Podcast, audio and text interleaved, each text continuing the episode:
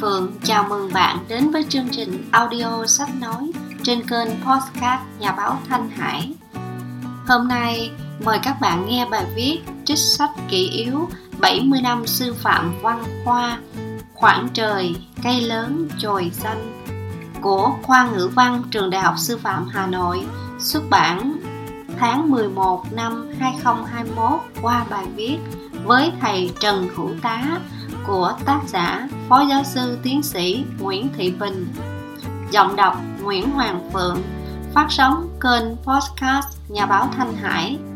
Mời bạn nghe trên các nền tảng phân phối âm thanh như Buzzsprout, Apple Podcast, Spotify Podcast, Google Podcast, vân vân. Bản quyền audio sách nói Việt Nam Digital. Mời các bạn cùng nghe bài viết nhé.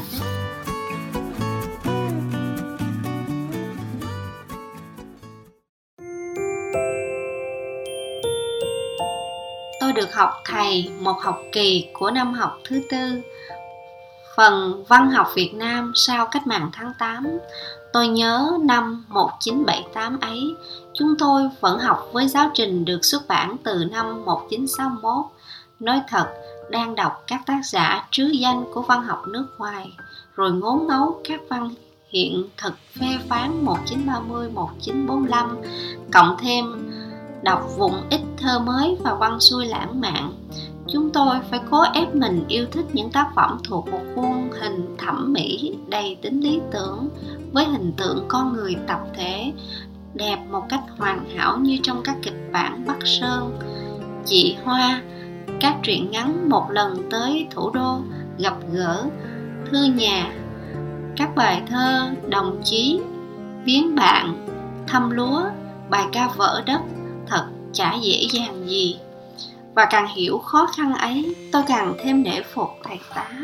Có lẽ rất thông cảm với tâm lý miễn cưỡng của sinh viên. Thầy thường tạo không khí lôi cuốn ngay từ cách vào bài, rồi dẫn dắt vấn đề theo hướng gợi mở. Thầy chưa bao giờ hùng biện bằng chất giọng trầm, hơi nhanh, ngôn ngữ sắc và rất hóm hỉnh, thầy kể cho chúng tôi nghe vô số chuyện bếp núc văn chương, chuyện cá tính với đời thường và các nhà văn, chuyện tác phẩm và thời tiết chính trị. Chúng tôi hào hứng theo lời thầy, quên cả cân đối, đến khi thầy bất ngờ đặt câu hỏi đại loại. Anh chị thấy gì qua việc Nam Cao đưa bản thảo cho chú Giao Liên người Mán đọc trước? Hay anh chị đón xem vì sao Nguyễn Đình Thi đánh giá cao ý kiến chị cấp dưỡng về một chương trình cuốn tiểu thuyết xung kích mà ông đang viết? Hoặc giả cảnh ngộ riêng của Nguyễn Thi có để lại dấu ấn gì trong thế giới nhân vật mà ông sáng tạo không? Vân vân, khi ấy chúng tôi mới ồ lên trước điều vừa thu hoạch được. Hóa ra, những khái niệm lý luận khô khan như hoàn cảnh lớn, hoàn cảnh nhỏ phương pháp phê bình tiểu sử, học, xã hội học, qua các câu chuyện hóm hỉnh, sống động của thầy lại đến với chúng tôi dễ dàng như vậy. Bây giờ nhớ lại, tôi cứ nghĩ có lẽ khi đó thầy đã muốn chúng tôi nhìn thấy nhiều khía cạnh khác của đời sống văn học, nên thầy mới chia sẻ những chuyện bên lề như vậy. Thầy bảo, muốn làm nghiên cứu phải rất công phu trong khâu sưu tầm tư liệu. Đọc những bài thầy viết nghe thầy giảng tôi hiểu sức mạnh của người làm chủ tư liệu người sớm nhất khai tâm cho tôi về mảng văn học miền Nam giai đoạn 1954-1975 cũng chính là thầy. Trở về từ những chuyến đi thỉnh giảng miền Nam sau ngày đất nước thống nhất, thầy mang theo khá nhiều sách của các tác giả mà chúng tôi chưa bao giờ nghe tên. Thầy bảo mua ở vỉa hè, nhưng nơi bán đồ cũ phải chi chút ngân sách eo hẹp để mua, kẻo không sẽ thất tán hết. Lấy gì mà nghiên cứu, tiếc lắm. Chúng tôi, tuổi trẻ vô tư, vô tâm, túi chẳng bao giờ có tiền. Tình yêu sách phó cho thư viện. Nghe thầy thống thiết nói thế, chỉ tét miệng cười. Liên tưởng ngay đến những giai thoại về bệnh keo kiệt sách của mấy ông thầy khả kính. Dạy chuyên đề cao học 1979 cho nhóm học viên sau đại học khóa 3 chuyên ngành văn học Việt Nam hiện đại. Thầy đã giúp chúng tôi mở rộng thêm phòng tri thức ngoài khu vực văn học chính thống bằng việc cho mượn đọc và thảo luận về mấy tác phẩm như Phan Nhật Nam, Dương Nghiễm Mậu, Ngụy Ngữ, những bài nghiên cứu hồi đó thầy viết về mảng văn học này dù còn dè dặt trong cách đánh giá và phân loại những nhưng rõ ràng bằng những việc kiểm soát tư liệu, thầy đã nhận ra việc nghiên cứu kỹ lưỡng, khoa học, bộ phận văn học miền Nam trước 1975 là đòi hỏi chính đáng. Giới nghiên cứu không thể lãng tránh. Đến tận bây giờ, sau khoảng 4 thập kỷ rồi, công việc khó khăn đó xem như mới đang được khởi động. Và tôi càng thán phục những người làm tư liệu với tầm nhìn xa trong rộng như thầy. Học cao học tôi được phân công làm luận văn với thầy. Đây chính là quãng thời gian tôi có nhiều kỷ niệm với thầy và gia đình thầy.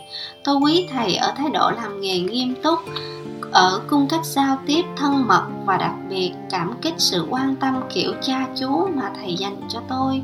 Bao giờ gặp thầy để trao đổi công việc, thầy cũng hỏi, đi lại bằng gì? Nóng thế này đã mua được quạt máy chưa? Bố mẹ ở quê thế nào? Con cái thế nào? Chú ấy có làm thêm được gì không nhiều năm về sau thầy cô sống ở sài gòn mỗi lần điện thoại thầy đều không quên kèm thêm câu thầy gửi lời thăm kẻ nô lệ vĩ đại của em nhé. Năm 2017, Khoa ngữ văn Đại học Sư phạm Thành phố Hồ Chí Minh tổ chức lễ mừng thọ 80 cho thầy rất long trọng. Nhìn hình tôi thấy thầy yếu mệt nhưng tươi cười. Nghe nói nhân dịp này các hội đoàn, học trò, đồng nghiệp biếu thầy khoảng 100 triệu. Thầy và gia đình đã tặng lại toàn bộ cho khoa làm một quỹ khuyến học.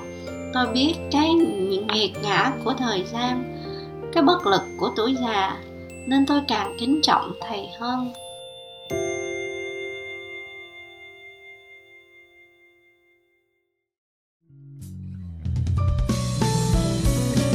Các bạn vừa nghe xong audio sách nói 70 năm sư phạm văn khoa khoảng trời cây lớn chồi xanh.